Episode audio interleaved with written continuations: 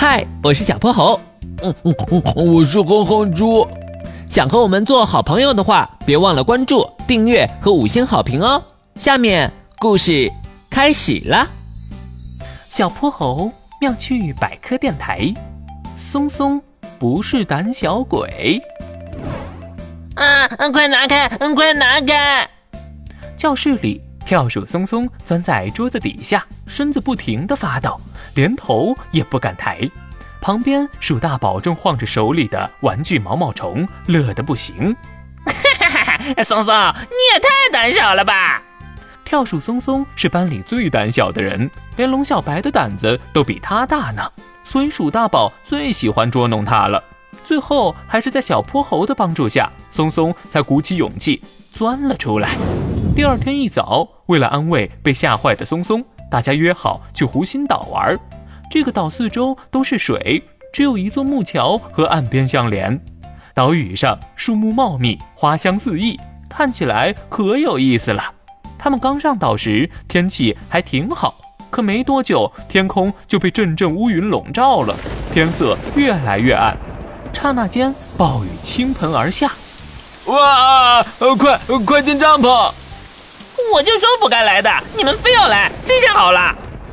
等大家手忙脚乱地钻进帐篷，一个个早就成了落汤鸡。这雨什么时候能停啊？小泼猴，我不想玩了，我想回家。等会儿雨会不会越来越大，把这岛淹没了呀？听到这话，松松整个人都缩进了角落里，牙齿都打颤了。别担心，大不了我们等会儿从桥上冲回去。小泼猴话音刚落，就看见一道巨浪打过。整个木桥瞬间消失了，只剩下几个桥墩还留在湖面上，这谁过得去啊？而湖水还在不断的往上涨，眼看就要碰到他们的帐篷了。哈哈好好的来什么野营啊？都怪你们！完了完了，这下真的死定了。这时，角落里的松松说话了：“我我好像有办法。”什么？我们这么多人都没主意，你能有什么办法？一边去，别捣乱！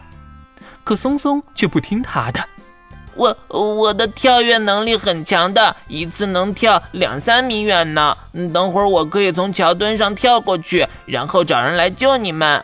真的吗，松松？小泼猴看看外面的狂风暴雨，又看了看松松小小的个子，实在有些担心。放心吧，而且这是我们唯一的办法了。松松说完，就往帐篷外跑去。几秒钟的功夫，它的毛就全湿了，紧紧贴在皮肤上。松松却好像完全感觉不到，顺着第一个桥墩就爬了上去。预备，跳！刹那间，松松就像离弦的箭一样飞了出去，稳稳地落在了第二个桥墩上。松松好样的！松松加油啊！接着是第三个、第四个。眼看松松马上就要到湖边了，忽然一阵狂风吹过，他小小的身子在空中被吹得东倒西歪，瞬间不见了。啊！松松，你怎么了？他不会出事了吧？过了好一会儿，松松才从桥墩下爬上来。原来他刚才差点就掉进湖里了，幸好及时抓住了桥墩，才幸免于难。最后，松松终于有惊无险的到了对岸。大家别担心，我马上就会找人来救你们的。